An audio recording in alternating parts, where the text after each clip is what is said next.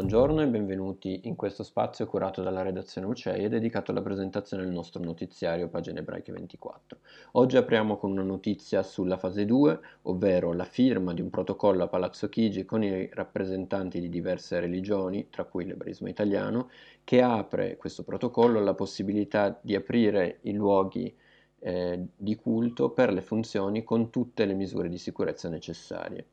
L'approfondimento del venerdì è invece dedicato a un libro, arriva infatti in questi giorni in libreria La misura del potere, Pio XII e i totalitarismi tra il 1932 e il 1948, edito da Solferino e firmato dallo storico delle idee David Bidussa. Un libro, scrive Anna Foa,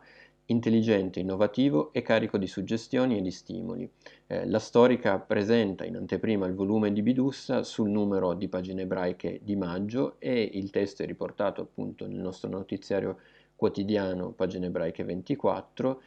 è un testo in cui si spiega come eh, La misura del potere, il libro appunto di Bidussa, sia un importante lavoro storiografico e di riflessione che ha il merito di aprire un dibattito più ampio rispetto all'atteggiamento della Chiesa davanti ai totalitarismi.